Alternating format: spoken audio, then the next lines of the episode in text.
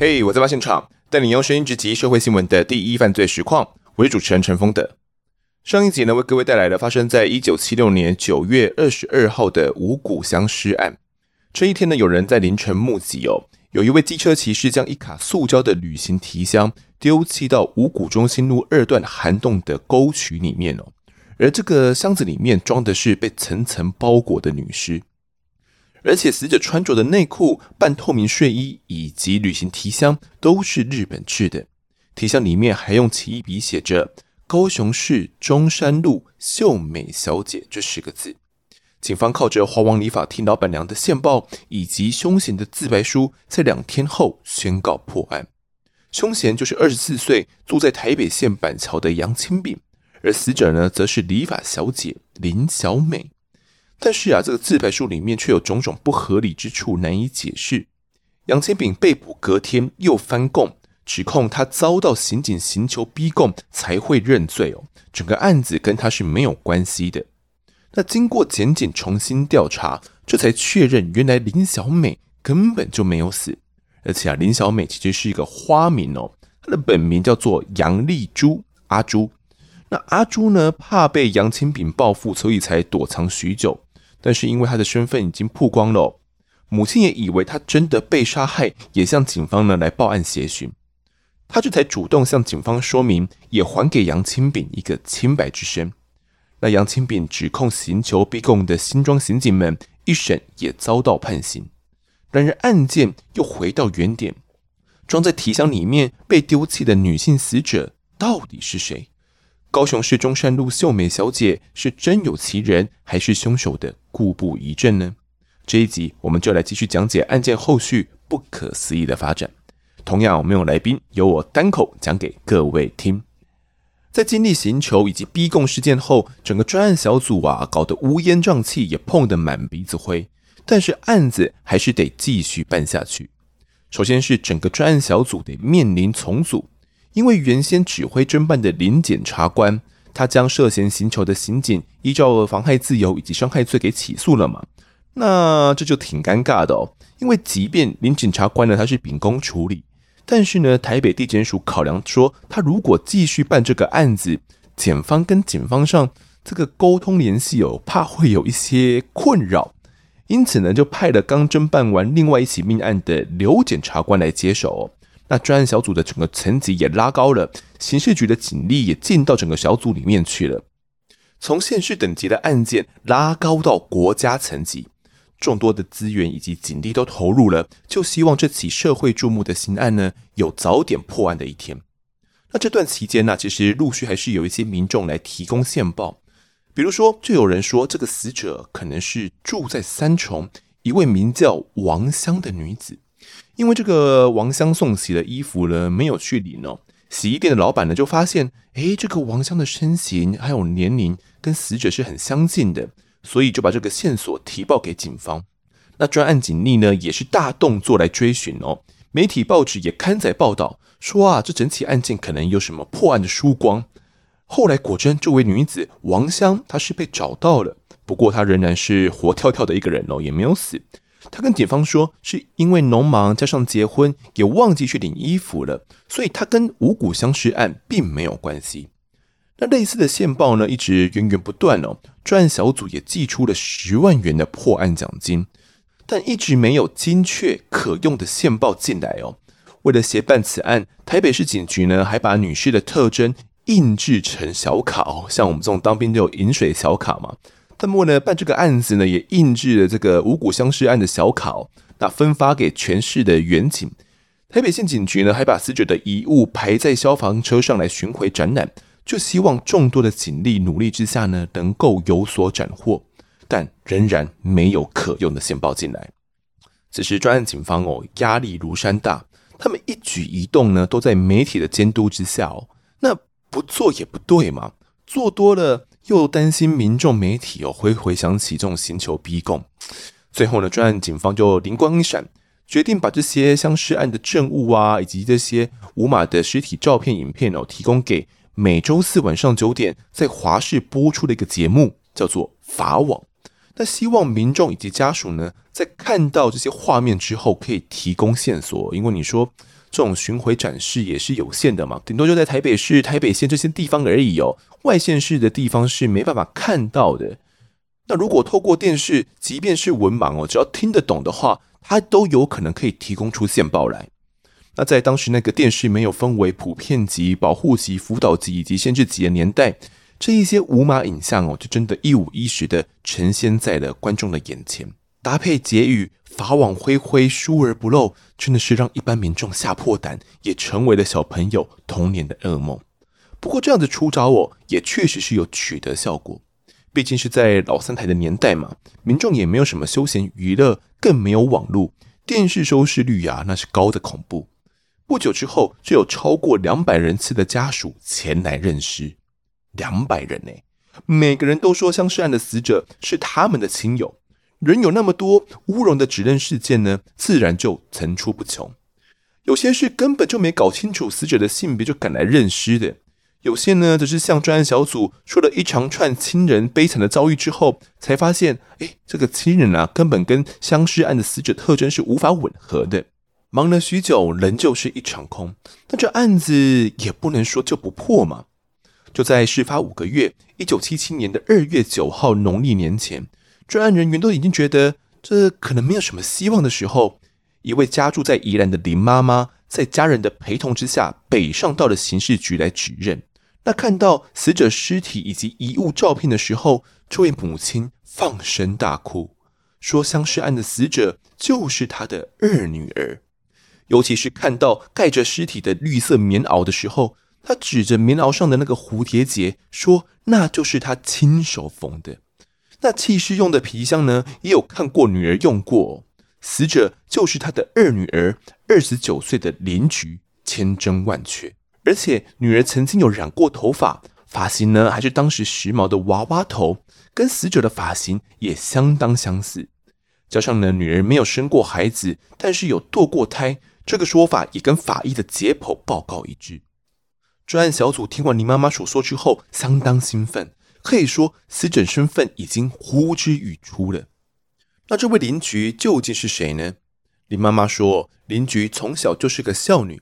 从十八岁的时候，在外当小妹开始赚的钱啊，几乎都会拿回家。就连弟弟在头城开西药房的房子，造价高达三十万元，也是邻居出钱买的。即便近年林家家境变得比较好了，他仍然每个月都会按时汇五千元回到家里面。这个五千元呢，是跟民间互助会的汇钱回阿吉了。那警方调查。林菊曾经在台北市新加坡舞厅当过舞女，她在舞厅的花名是秋如。那设籍呢是设在台北市的东园街那边一个住处哦，跟姐姐都住在姐夫黄振雄的家中。那邻居就表示，林菊呢经常会以某家公司的业务经理的名义有前往日本，那常常往来在日本以及台湾之间，所以不常会在住处哦。那如果林菊真的是死者的话，这样也可以合理解释为什么死者身上的睡衣以及内裤都是日制品了。那从去年九月开始，邻居说他们就没有看到邻居出入了，也以为他是去日本了，不以为意。那当时呢，台北市辖区警方在调查符合相识案的女性失踪人口的时候，其实有发现过邻居她的去向不明，但与她同住的姐夫说，邻居啊，她是到外地工作了。所以警方才没有上报。在掌握这一些线索之后，法医杨日松以及刑事局的指纹组等鉴识人员哦，就前往邻居的住处来采证。这边也就是他姐夫黄振雄的住家，那是一个三楼的公寓。那透过精细的采证工作之后，鉴识小组在冷气机上找到了一枚完整的指纹。但是这一枚指纹呢，仍需要比对才能够确认是不是跟相识案的死者的指纹是相符的。但是侦办到这边，检警都认为八九不离十了。林妈妈还有提供一些疑点给警方参考，认为这些疑点呢，可能跟林菊的失踪是有关的。她说，相识案案发一个月之后，林菊的姐夫黄振雄曾替他到台北车站去拿林菊寄回到家里面的钱。林妈妈认为，只有熟知邻居的人呢，才会知道他每个月都会定期寄回阿吉回到头城的家里面。那在邻居失踪一个月之后，还故意寄钱回家，想让家人误以为邻居还活着。那这个寄钱的人啊，很有可能就是凶手。你妈妈是提供这样的线报啦，只是她有这样的猜想吗？不过，警方除了这个推想之外，还有另外一个推测。嗯，我相信哦，这可能也是听众你听完这个说法之后可能会有的推测。或者，姐夫黄振雄他才是凶手？诶，他怎么会知道要到台北车站去拿钱呢？他到台北车站真的有见到邻居吗？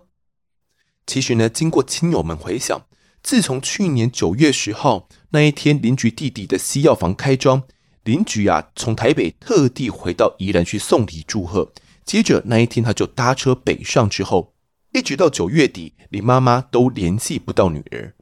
当时呢，林妈妈就问回到头城住家的黄振雄说：“诶，邻居人呢？”黄振雄说：“啊，邻居他到南部的舞厅去了，因为邻居赌博啊输了很多钱，所以呢要去南部的舞厅去陪舞还债，但是至今仍然音讯全无。”林妈妈听完之后啊是半信半疑，但是女儿至今仍然音讯全无，她早就怀疑女儿可能已经遇害了。而在头城的亲戚以及邻居看了节目法网之后，都劝说林妈妈应该要到台北去认尸。而催促认尸这件事情呢，邻居的姐姐阿敏以及姐夫黄振雄他们都知道。只是在黄振雄的劝说以及安慰之下，林妈妈才期望着女儿能够平安归来，所以没有向警方报案。而且林家的大女儿阿敏其实早就察觉不对劲了，还有刊登了寻人启事。但当时刊登启事之后没有结果。原本呢，她在隔年二月八号已经计划要回到娘家，带着妈妈北上来认尸。但就在阿敏回到宜兰的时候，忽然接到丈夫黄振雄从台北打来的电话，告诉阿敏他有妹妹邻居的消息了。黄振雄说，他接到邻居从台南打来的电话，邻居啊最晚后天就会回家了。当时报纸写说。阿敏晚上回到住家，问丈夫的时候没看到妹妹，于是和丈夫吵架。黄振雄还气冲冲地说要到台南找邻居给阿敏看，从此出门之后就一去不复返。那这段说法蛮有意思的哦，大家可以先记起来。我们晚点还会再提到不同的说法。那除此之外呢，其实还有另外一位建筑商小高，他也涉有重嫌。小高他的身份很特别哦，他是邻居的前男友。不过他在看到媒体报道之后，主动的到刑事局来说明。他说他确实有跟邻居交往过，但因为啊家人得知邻居有在这些风尘打滚过哦，所以坚决反对两个人交往。但小高跟邻居呢却不为所动，还去偷偷约会哦。那媒体报道呢，家人甚至还冲进邻居的住所，或者是跟踪他们的约会哦，然后痛打邻居一顿，就是要让邻居知难而退。但越是如此，两个人的爱情哦越是坚定，甚至呢还跑到庙里面去发誓，什么非君不嫁啦，非亲不娶哦。但是两个人的爱情呢，在经历重重考验之后，仍旧是失败了。小高他动摇了，在一次邻居到日本的期间。小高就跟另外的女生订婚了。邻居得知真相之后，一度还想要寻短，好险被救了起来。有不少亲友就怀疑小高跟邻居的失踪是有关系的，但是他提供给警方一个不在场证明哦。检警在查证之后，也初步排除他涉案可能。那除了小高这位前男友，检警还有掌握到一位近期才跟邻居打得火热的现任男友，我们称他为阿光好了。那阿光呢，其实是案发那一年九月初，透过邻居的叔叔介绍认识的，也就是在相识案案发的同一个月，因为案发是在九月二十二号嘛，他们是在九月初认识的。那两个人的感情发展十分迅速，在十一号的时候呢，他们就已经一起回到邻居的台北住处，同居两天之后，十三号阿光回到宜兰，他们还连续两天呢都打长途电话来热线，甚至都已经。论及婚嫁了，但是阿光跟警方表示，一直到十六号，他打给邻居的时候，就没有人接电话了。他从早打到晚，住家电话就是没有人接，邻居就像是人间蒸发一样消失了。接下来四天，阿光照样打电话到住家，但仍旧没有人接电话。他以为啊，邻居已经不理他了，只好不再拨打电话了。那如果阿光没有说谎的话，那仅仅推测。邻居遇害的时间就是在十五号中午通完电话之后，从十五号一直到二十二号相尸遗体被发现，中间有七天的时间，这跟法医判断的死亡时间相同。不过，有没有可能相尸案的死者不是邻居，他是真的跑到台南去办五还债了呢？毕竟啊，林小美的前车之鉴深深印在每一位专案小组心中。即便已经掌握林局身份三天了，刑事局也不敢把话说死，就连刑事局长也只敢低调地说，他们大概只有五成左右的把握。那之所以那么保守，就是因为刑求之事对警誉打击相当的大。这个案子呢，即便在科学办案下已经掌握到相当物证，但是在没有达到百分之一百的程度之前，警方仍不敢轻易松口。不怕一万，就怕真有万一。如果再次砸锅了，那真的会让警方的名誉彻底扫地。那前面呢，我曾经提过，鉴识小组有在邻居的住家冷气采到一枚完整的指纹，但最终这枚指纹经过比对，也证实不是死者的。不过还有血型可以来比对，即便当时的检验技术，我只能够去确认血型而已。根本就还没有什么 DNA 的鉴定技术，但至少也是一大参考指标。经过确认，邻居的血型是 O 型，但是相尸案的死者因为死亡许久，法医在他身上抽不到可供化验的血液，最终只能从死者的毛发、皮肤化验出是属于 O 型。但是站在法医学角度，仍然会认为证据稍显薄弱。好在当时的叶昭渠法医哦。透过引进了全世界最新的检测仪器，这个仪器是可以化验死者的内脏以及骨骼的，在当时是一个全新的技术。最终证明，伤尸案的死者血型跟邻居都是属于 O 型。那搭配邻居的牙医记录以及妇产科堕胎三次的手术证明，还有邻居家里面衣服找到的一根珍贵毛发，法医呢将这根毛发以及邻居卧室的毛发。还有尸体上的毛发三根一起放在显微镜下来比对，三种毛发都一模一样。后续又加强在邻居的卧房来勘验，在化妆台上的一本汽车笔试手册封面还有内页上头采集到的指纹，跟相尸案的死者指纹是相符的。你以为只有这些吗？还不够，更搭配上物证哦。死者所穿的三角内裤，在邻居房间内有找到同品牌的九件新品，甚至呢，连包裹尸体的头部睡袍，在邻居的房间里面也有发现同样的款式。装尸体箱里面所写的“高雄市中山路秀美小姐”这十个字的字迹，经过刑事局鉴定哦，有八个字跟黄正雄的笔迹的特点是相符的，种种的迹证才敢让警方断定。五股相尸案的死者就是邻居。除此之外，简简还有掌握到一个线报：邻居的弟弟在十月的时候曾经有到过台北哦，就住在黄振雄他们家里面。当时弟弟就觉得说：“诶，怎么姐姐房间里面有一股难闻的臭味哦？”黄振雄就说：“嗯、大概是死老鼠吧。”于是啊，他们两个人就一起去打扫房间了。那弟弟当时还有问说：“为什么姐姐一直没有回来呢？”黄振雄还拿出了一张邻居的留言纸条，说他就是到台南去了。但是弟弟一眼就看出来，这个纸条根本就不是邻居的字迹。警方因此研判，第一现场很有可能就是邻居的房间。弟弟闻到的可能是一些血腥啊，或者是一些秽物腐败的味道。当时呢，黄振雄还要弟弟打开窗户来通风，目的就是为了去除尸体的腥臭味。案件侦办至此，如今最关键的就是要找到涉案的邻居姐夫黄振雄。那黄振雄究竟是何许人物呢？警方清查，他最早是在南部的一家齿科材料行任职，后来另起炉灶，就开设了一家铁工厂，他是挂名负责人。那林菊呢，就是在这一家公司哦担任业务主任。警方还费尽了千辛万苦翻找单据之后，查出他在去年九月二十二号的案发当天，从万华的火车站托运了一辆机车到宜兰头城的火车站哦。那拜托邻居的弟弟领走。而机车后方的货架却不见了，只剩下四个螺丝孔而已。听众们还记得相尸案目击者在九月二十二号凌晨所看到的吧？当时他看到凶手是骑着机车独自一人来弃尸，并且当时箱子呢就是绑在机车后面的。警方就推估黄振雄是在弃尸完之后，打算把交通工具清理干净移走，降低自己的嫌疑。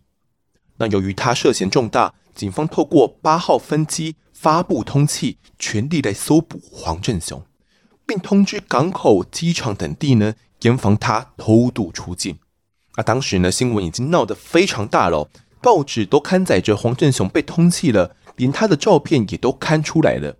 有邻居因此就通报警方，在二月十一号晚上的时候，也就是在林妈妈认尸的两天过后。有看到黄振雄回到台北东园街的住处，拿了一些衣物之后，开车仓皇离去。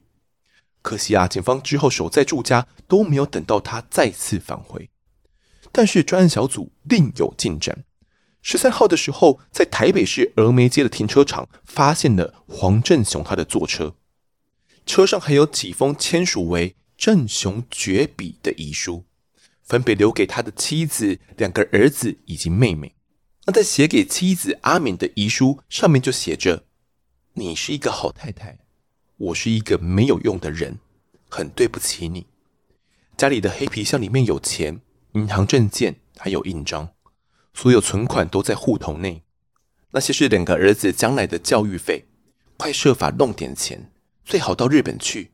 就说我被汽车撞死了，不要打麻将，有事找我妹妹代办。”洗衣店以及煤气行的欠账都要还清，不要跟别人说回押金的事情。振雄绝笔。二月八日下午三时五十分。那除了这些遗书之外，妻子阿敏还收到了黄振雄在逃亡期间寄来的领取首饰以及现金三千多元。那患有心脏病的阿敏哦，在看到报纸上刊登的这几封遗书之后，一度昏厥休克。那经过急救苏醒过来之后，她要丈夫赶紧出面投案，不断的说不要轻生，一定要出面把事情给说清楚。因为透过那几封的遗书用词，阿敏她很确定就是丈夫黄振雄他所写的。她说，如果真的是丈夫杀了姐姐的话，那丈夫一定会轻生，因为丈夫是一个害羞又爱面子的人，丈夫可能会因为在见不得人的心理负担下走上绝路。那案子呢，侦办到这边已经相当明朗，只要找到黄振雄，就能够水落石出。即便阿敏啊，后来还有收到一封黄振雄从高雄寄来的信，信中说林菊不是他杀的，他这一次离家出走，有意轻生，纯粹是被赌债所逼的。还说相识案发生时，他有去认尸，就有认出死者是林菊。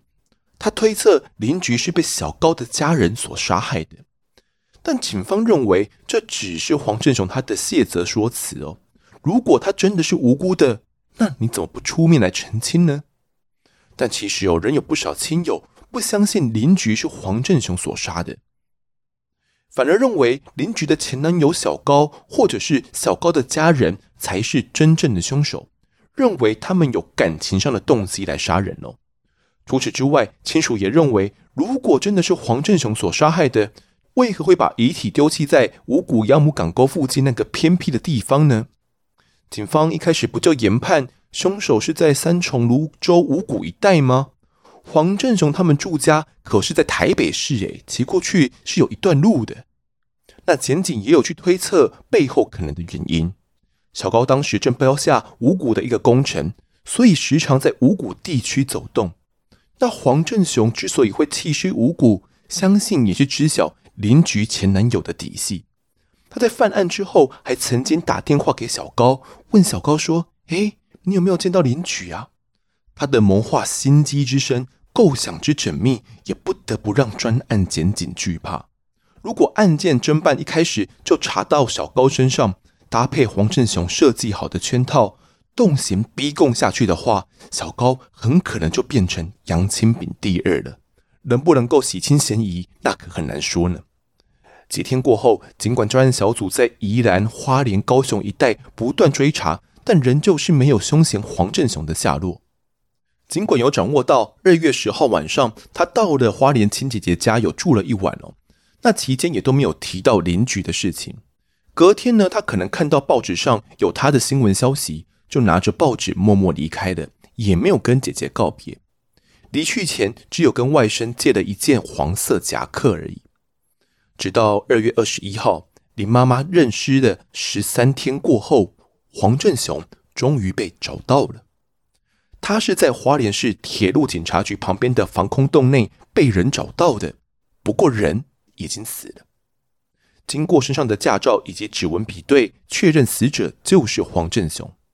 那法医相验后认为死者是喝下药物后轻生的，死亡时间有四天以上。那现场的防空洞长满了绿草，洞内还有几块破旧的榻榻米，一瓶小高粱酒就喝的剩下三分之一，摆在地上。地上还有一些药物以及一些杂物，黄振雄就凄凉的躺在榻榻米。那他的尸体之所以会被发现，是因为一位工人经过的时候，发现防空洞的洞门没有上锁，推开门入内，才发现了黄振雄的遗体。而当时黄振雄穿着的就是外甥借给他的那一件黄色夹克，他的右手还插在夹克的口袋当中。他在过往所留的遗书当中有提到说，他原本想要去投海轻生，但因为担心尸体不易被寻获。会让他跟阿敏的婚姻无法注销，间接影响到阿敏再嫁，所以他才改为服毒轻生，并希望自己的遗体哦可以就地火化，不必再运回台北了。那阿敏在得知死讯之后相当伤心，跟来访的记者说：“如果真的是丈夫的话，那一命抵一命，她做妻子的也没有什么话好说的，但还是希望说检警可以调查清楚。”她想不通丈夫到底有什么动机。那林妈妈则是说，黄振雄不可能一个人做出这种事情，可能还有第三个人涉案。然而，黄振雄死了，真相有办法找到吗？一个月之后，检方对涉嫌人黄振雄做出不起诉处分，因为人死了，也没办法起诉了。但是前因后果在这份不起诉里面倒是讲得相当的透彻。也给出了检警所认为的一个答案，这个答案或许是家属永远无法接受的答案。这一份不起诉处分书中就指出，杀害邻居的凶手可认定就是黄振雄，因为邻居跟姐夫黄振雄之间其实有不寻常的关系。邻居从案发十一年前，也就是从一九六五年八月开始，就在台北市的台凤。华美咖啡厅呢，担任服务生。那虽然呢，不起诉处分书上没有明讲哦，但这两家咖啡厅呢，在当年哦，并不是很纯呐，哦，就不是那边纯喝咖啡的哦。黄振雄呢，就是那几家咖啡厅的常客。过往呢，曾经跟不良少年为了争夺咖啡女郎有斗殴过。邻居当时呢，因为这个案子曾经有被传出庭作证，两个人在那个时候可能就有所结识。开始有了关系，是什么关系？嗯，这边暂时不得而知哦。五年后，一九七零年间，邻居跟姐姐阿敏一起买下了在东园街的房子。同年，黄振雄他就跟阿敏结婚了，设籍呢就是在东园街的同一栋房子哦。等于是邻居呢把自己赚钱买的房子让给了姐姐跟姐夫。这房子原先购买啊，其实跟黄振雄一点关系都没有。接下来两年，邻居开始跟小高交往，有时呢，他们也会一起住在屋子里面的另一间卧室哦。之后，邻居跟黄振雄他们就成为生意上的伙伴，他们共同斥资五十万元呢来开设铁工厂。名义上，黄振雄是负责人，邻居是经理，但实际上啊，这只是挂名而已啦，都是交由黄振雄的弟弟哦来管理。而从一九七三年开始。林菊就从咖啡女郎转职成舞女了，与姐姐先后五次往返日本来出差。这一段虽然检察官写得很隐晦哦，但透过其他媒体的报道指出，黄振雄呢在当时的真正职业其实是在北投做限时专送的机车快递服务。那当时啊送的可不是什么餐点哦，那个年代也没有什么 Uber E 跟熊猫嘛。黄振雄送的是应召女郎，换个说法，他其实就是应召马夫，专门送应召女子哦去旅馆交易。那对照林菊呢，以及姐姐阿敏在那段期间多次往返日本出差，赚的钱还可以帮弟弟再买一栋房来开设西药房哦。或许林菊在黄振雄的眼中也是一棵重要的摇钱树，而林菊呢，与黄振雄原本是怎么样的关系，也就相当值得探讨了。黄振雄在跟妻子阿敏结婚之前，跟小姨子林菊真的只是单纯的朋友关系吗？如果不单纯的话，那黄振雄又是怎么跟邻居的姐姐交往，进而结婚的呢？哇，我光是想想哦，就觉得相当复杂。而这段复杂的关系，就在案发当年一九七六年的时候，邻居打算将它单纯化。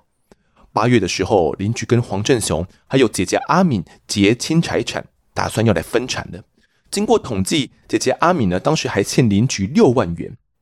九月一号的时候，阿米娜又到日本出差，林菊则回到宜兰，经过叔叔介绍认识的老实的青年哦，也就是她的男友阿光。那两个人的感情发展迅速，论及婚嫁。阿光在返回宜兰之后，还打长途电话给林菊。不起诉处分书上就指出说，黄振雄呢当时也有在家中目睹林菊跟阿光亲热似火，就开始有了嫉妒之意。九月十六号，阿光打电话，再也没有人接，足以证明林菊呢是前一天午后讲完电话之后就遇害了。而且呢，经过现场再次勘验，发现林菊的床垫上有一大片秽物的痕迹，明显就是林菊被勒毙的时候脱粪脱尿的痕迹哦。而林菊原本的被子也有被黄振雄送洗，上面曾经染有血迹，还有尿斑。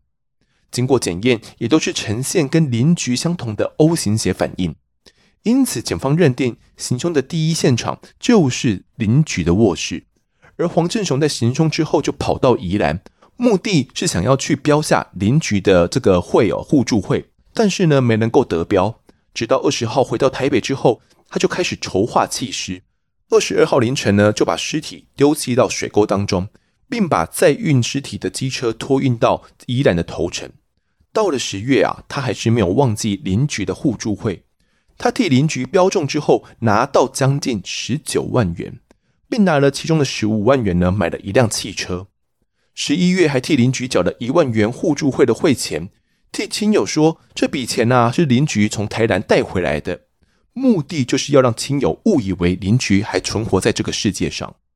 直到十二月的时候，妻子阿敏看到法网在播放五股相尸案的死者遗物，阿敏认为这跟妹妹林菊平常使用的衣物根本就是相同的，而且尸体的身形哦跟妹妹一样。但是黄振雄呢仍然千方百计的编造谎言哦，说啊你妹妹就在台南那边跳舞嘛，这个根本就不是你的妹妹哦。原本啊隔年一月，阿敏因为她联系不上妹妹，催促黄振雄哦带她到新庄分局来认尸。但是黄振雄竟然借口说要去加油，就开车溜走了，也不敢陪着妻子去认尸哦。案件发展到二月初，黄振雄跟阿敏他们两个人在朋友家打牌的时候，再度看到法网的五谷相尸案的重播，大家议论纷纷的时候，阿敏发现丈夫的神色不太对劲，所以她更加怀疑妹妹已经遇害了。她见逼迫丈夫去台南找妹妹也没有用。于是他决定直接搭车回家到宜兰的娘家，邀林妈妈呢来到台北一起认尸。也是同一天，黄振雄借纸包不住火，所以就把新买的车子开到峨眉停车场。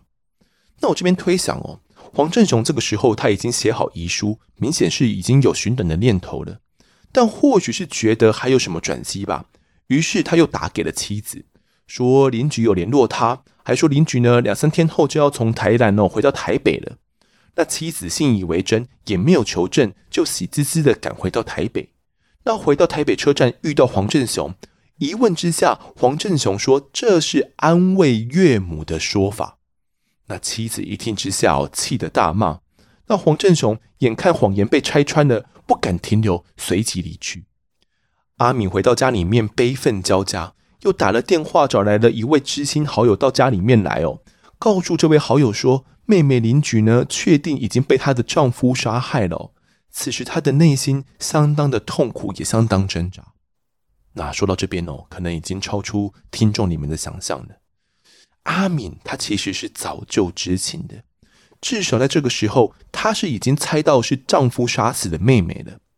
不过先前我有提到哦。当时的报纸是写说，阿敏晚上回到住家问丈夫的时候，有和丈夫吵架。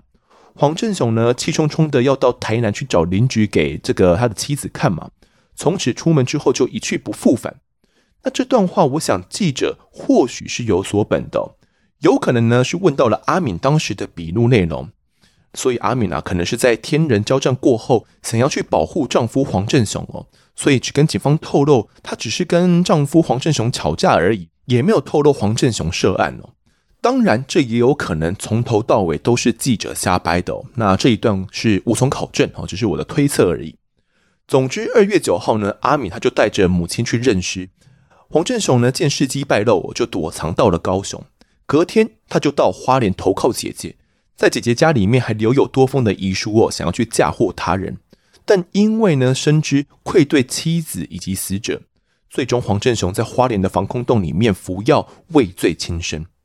经过检警采集黄振雄的体液以及体毛之后，发现黄振雄的体毛跟相尸案裹尸的床单里面的这个毛发，还有邻居三角裤捡到的这个体毛的生物特征，还有血型都是相符的。此外，我们有提过，死者的下体呢有可疑的男性分泌物哦。这个分泌物经过检测呢，有微弱的精液反应，并且属于 B 型血，而相当刚好的黄振雄也是 B 型血。尽管呢，检方没有明说，但是在警方的移送书中是怀疑黄振雄他在行凶之前有曾经跟邻居发生过性行为。检方最后认定，黄振雄杀害邻居并不是预谋，是因为邻居呢决心要嫁人了，并且还要争拆财产。黄振雄啊，眼见人财两失，才会在十五号吃完晚餐后不久，与邻居呢在卧室发生性关系，之后引发口角冲突，进而斗殴，重伤邻居的鼻梁啊、后脑，导致脑血肿之后昏厥。那眼见犯下如此大祸，黄振雄心一横。干脆拿绳索将邻居勒毙之后，塞进手提箱内，直到七天之后，九月二十二号才再运尸体弃尸，并试图嫁祸他人。自始至终都是黄振雄一个人自导自演。检方经过调查，并没有发现共犯。全案呢，由于嫌疑人黄振雄已死，依法给予不起诉处分。这个案件的结果对于家属而言，其实相当残酷。如果你是阿敏，你又该如何承受？如果你是林妈妈，又该如何承受？如果你是黄振雄的儿子，看到这一份不起诉书，又该如何承受？你能相信这些是事实吗？还是只能够告诉自己这些并不是真相哦，并且用一辈子在找寻所谓的真相呢？五谷相尸案哦，是建炎时期台湾的重大案件之一。这个案子难以找人来谈，除了年代久远之外，更重要的是这整个案子。就是警方早年的疮疤，所以你要找警方哦来自揭疮疤，根本就是一个不可能的任务了。讲完五股相尸案之后，透过这个案子，你可能可以看见那个年代社会的缩影。到底有多少案子是经过严刑逼供、限期结案之后，专案人员还能够开开心心的发布破案记者会，领取破案奖金呢？这只是个案吗？我认为哦，这就跟我们在家里面看到蟑螂一样了。就蟑螂，我们看到它的时候，可能你只看到一只而已，但是在你没看到的地方呢，其实可能有三四十只的蟑螂哦，它们正在到处爬，或者是它在他们的这个巢穴里面去。所以我会认为五谷相尸案呢，它只是比较大，有被爆出来而已。其实有非常非常多这种刑求逼供的案件哦，可能是没有那么大案子，或者是这个当事人也死了嘛，就死无对证，就直接直接被枪决了。这类的案件在那个年代是到处都有。而当你以为有了五谷相尸案发生之后，警方应该要学乖了吧？毕竟这可是被记者修理的满头包嘛。但平心而论哦，当时报纸媒体里面的批评力道，我认为根本就不够。在判刑还没有出来之前，官方性质的中央日报甚至还替警方讲话哦，又让民众觉得说误抓杨清炳的一切都只是巧合跟误会而已，还引述了一位不具名的高级警官的说法哦，说杨清炳在写自白书的经过绝无刑逼情事，如有不实，愿负一切法律责任。那其实呢，其余媒体哦，对于逼供的刑警判刑啊，后续也没做什么深入的报道。破案之后的新闻标题啊，什么洗刷前段污点，重振警誉，什么五股相失拨云见日，弹指可破，办案人员功不可没，应予续奖。吹一吹，还有多少人记得杨清炳他所遭受的委屈呢？对于这个案子哦，其实我有一些想法想跟听众们分享。一九七六年到现在已经几年过去了，时至今日，台湾仍然没有更为强硬、避免刑求滥权的酷刑罪。那法务部是说啊，刑法第一百二十五条哦，有个滥权追诉处罚罪，以及第一百三十四条有个不纯正渎职罪的规定哦。这两条罪呢，已经形成这个特殊的酷刑罪了。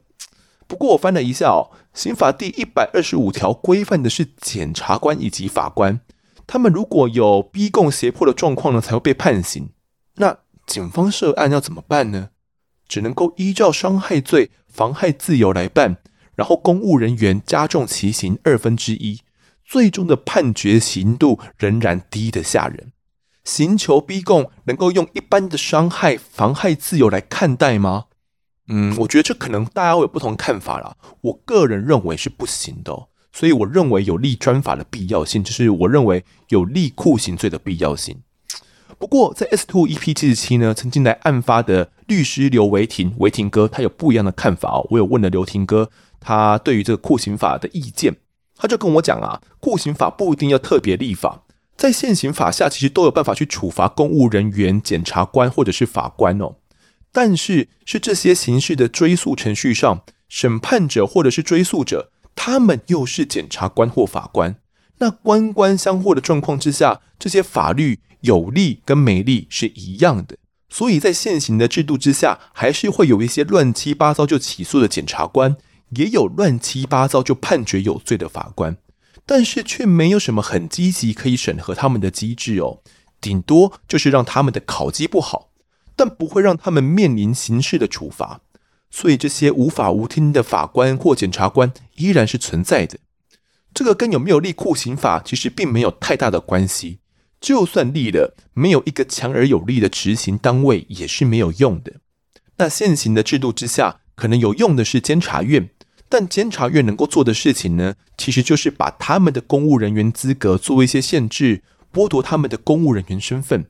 那你说要让他们遭受刑法的处罚，目前也都没有看到监察院有这方面的作为哦。刑事能够处罚到公务人员的，目前看到的就只有贪污嘛。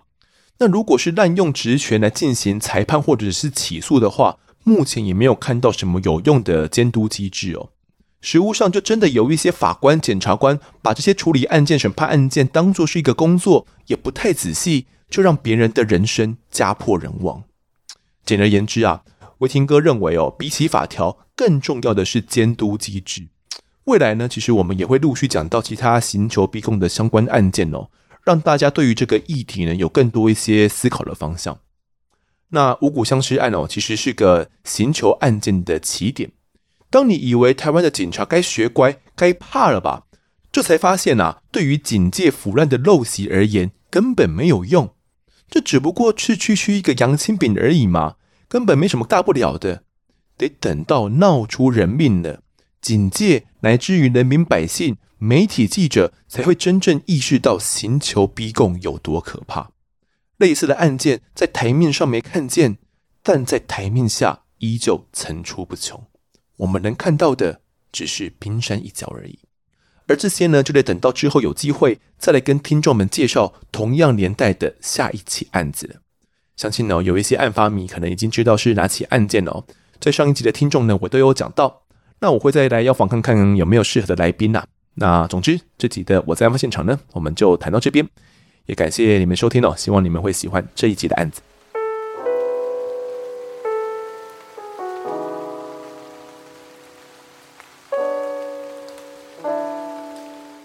接下来是听众时间，来读一下听众们的抖内。好，第一位懂内的是 Vic，他说：“丰德你好，我是一位长期协助身障者就业的从业者哦，一路从精神障碍者的从业服务员，到现在协助特教生做职涯规划。高中原本想要考鉴识科哦，但功课不够好，最后只能够练中原心理。很爱看犯罪相关的节目，但很怕鬼。感谢你的节目的存在。”若有任何想要了解精障或者是身障者的故事，也欢迎跟我联系。好，谢谢这位 Vic 哦，他有提供一个信箱给我。嗯，精障跟身障者的故事呢，我觉得经过挑选之后，应该也会蛮值得来跟大家分享的。那我我会再找个时间跟 Vic 你联系。谢谢你的这个毛遂自荐啊，我真的觉得我们有这群案发听众们哦，真的是我很幸福的一点。好，下个抖内的是这个 Edas Yam，他说我文笔不好，所以简单描述。我在案发现场呢，是我第一个 podcast 哦，一听就回不去了。在节目里面呢，我感觉学到不少，知道很多之前不知道的问题哦。听办案过程就好像在看电影一样，里面的每个面相呢，我都很喜欢。有时听完 podcast 会再去 YT 再看一遍。总之，很爱这个节目，风得很棒，喜欢他的声音，不刺耳，可以听很久。感谢这位听众燕的抖内，那他不只听 podcast 哦，也会去 YouTube 再看一遍。在这边呢，还是要再安利一下啦。我们的 YouTube 频道呢，大家还没有订阅的话，赶快去订阅起来哦！真的是一个很赞的频道。自己讲，影片质量是不断的在进步。不过会因为有一些案件呢，在 YouTube 是不适合上的，因为 YouTube 会有黄标的问题哦，就是比如说像虐童啦，或者是一些跟儿少有关的东西哦，他们就呃不太能上哦，怕被黄标，所以。在 YouTube 的影片制作上呢，我们会有一些审核，不一定每个案件呢在 YouTube 都可以看得到哦。那也谢谢这位燕的支持哦，希望你可以继续听很久。接下来读一下 Apple Podcast 的留言，第一位留言的是这个 Avin Lin，他说呢，终于全集数追完，全集数追完，主持人口条不错，节奏把控也很好，不过百分比的英文是 percent。注意，不要再口误练成 person 会更赞。好，谢谢这位听众哦。我没有认错的话呢，他有来 IG 告诉我了，我猜是同一位听众。好，就是告诉我说百分比要怎么样练比较对啊。我之前好像都呃重音放错地方了，是要练 percent 哦，我都练成 person 哦。等一下，我再用 Google 听一次，到底怎么练 percent 哦？我们要练成 percent 啊，千万不要再练成 person 哦。也谢谢这位听众的纠正。下一个留言的是五三三 PS，他说非常赞同 EP 二一二的教授，非常认同教授说的哦，死刑不是要以杀止杀，是目前台湾呢没有配套措施。好，那其实类似的想法哦，跟我的想法我觉得很相近啊，就是死刑到底有没有吓阻作用，我是相当存疑的。那如果要废死的话哦，我个人认为真正的无期徒刑是相当有必要的哦，就是我们要有一个。让人民可以安心的一个方法。那在我们不要死刑，我们不想要杀人，我们觉得以杀止杀没有必要。我们想要保障人权，但是我们也要保障我们的人民百姓的安全嘛。那真正的无期徒刑呢，我就会认为很有必要性。不过相对应的哦，可能就会又有很多问题啦，像诶，这个真正的无期徒刑到底要关哪嘛？我们的监狱空间。不就很不够了吗？那他们吃的饭，我们拿着这些税金养他们，会不会消耗很多钱啊？哦，所以我觉得这方面的问题呢，也都是需要在全盘的来思考哦，并且提出一个好的方案来，才能让呃死刑说真的要废死，才能够走到那一步了。不然可能我们永远都在吵死刑废死这个议题哦，好像也。虚耗很久了哦，那台湾也一直停在这边，也没有再往前进，就永远呢都只是在喊空话而已。下一位留言的是这个 Helen，是这样念吧？H E L E N 哦，他说 EP 二一二给陈教授点赞。某日呢被 Podcast 案发的封面照吸引进来，一听不得了了，像被吸住了哦，天天都要听案发，有两百多集可以慢慢听。最近听了小灯泡陈教授这一集呢，觉得陈教授讲述逻辑清晰，论点明确，包含废不废死的一些想法以及配套措施哦。听完也可以理解，呃，王景玉的家庭背景呢，让他成为了如今的杀人犯。特地听到一半来给个五星支持，案发加油，持续提供优质的节目，朝向四点九颗星迈进。认真觉得一些给一星的不应该针对案件或一时的理念相斥而单方面的给一星，应该是针对这个节目主持人以及内容的评分哦，这样对辛苦制作节目的团队会比较公平。加油！谢谢这位来呼吁留五颗星的听众哦。那我是这样子想啊，会因为一时的理念不符合，或听到谁讲的东西很气就留一颗星的，应该也不会因为你的劝导就真的给我们五颗星。好像不太容易啦，就是社会上总会有一些，呃，可能哪句话不顺他意就就不不听了嘛，那就给我们留一颗心哦。我觉得也无法强求啦。总之呢，我我就是努力做好我们该做的哦，那尽量的去满足一直以来支持我们的案发听众们哦，这是我们的任务。然后能够邀请到陈教授，真的是我的荣幸啊！其实陈教授在退休之后，他目前比较多的就是呃在演讲嘛，好，那也没有在公开的媒大众媒体上哦去讲过王景玉的案子。那你听他的这些资历，就知道说他其实经手过非常多的重大刑案。那其实不确定说之后还有没有机会有那个荣幸可以邀访到陈教授。哦所以大家如果对陈教授的这些呃访谈觉得很赞的话，我赶快来留言，我整理一下再给他哦。他可能会觉得说啊，来这边有一些听众是喜欢他的，会更愿意来跟我们分享。呃，我猜啦，呵呵，我们总是要尝试看看嘛。下一位留言的是这个林玉成啊，他说绝对要给五星好评，但是有些集数的来宾哦，台湾国语太严重，通常想尝试着听下去都会在中途默默关掉。但不忍否认呢，这是个很用心的节目。风德继续加油！哇，我没想到是有些听众会因为台湾国语的关系听不下去耶。呃，这好像也有点无解了，因为有些来宾他们就真的台湾国语嘛，那这也不是常态啦。谢谢这位听众的体谅。下位留言的是学校菜鸟老师啊，他说无限支持，DC 群有留过，发现好像不会念，又来这边留一次。五星推推，我在案发现场。我从小就爱看刑侦类型的戏剧、电影节目。自从两年前呢，在 Podcast 听到 EP 三哦，就追到现在，每一集都一定会收听。有别于其他节目，丰德都会邀请不同领域的专业人士来谈案件。我觉得这种做法很棒哦，不但可以听到更多元的想法，也趁机学习到一定特别的专业术语。而且一周两更也很棒，因为我常常需要长时间的移动哦，所以我都拿来骑车通勤的时候听。再来必须说呢，要做到这么详细的案件介绍，肯定需要花很多时间事前的查资料、看判决书哦。最近在写论文的我呢，非常能够体验那种狂看文献的崩溃。丰德真的辛苦了。至于咬字不清楚的部分，是人都会有啦，而且丰德已经改进很多了。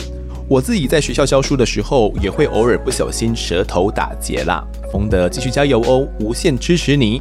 对了，我是边念研究所边工作的老师哦，在学校上课时，有时候会分享一些自己看过的案件，括号当然不会讲得很详细、很血腥，主要是拿来提醒学生哦，不要走歪路而已。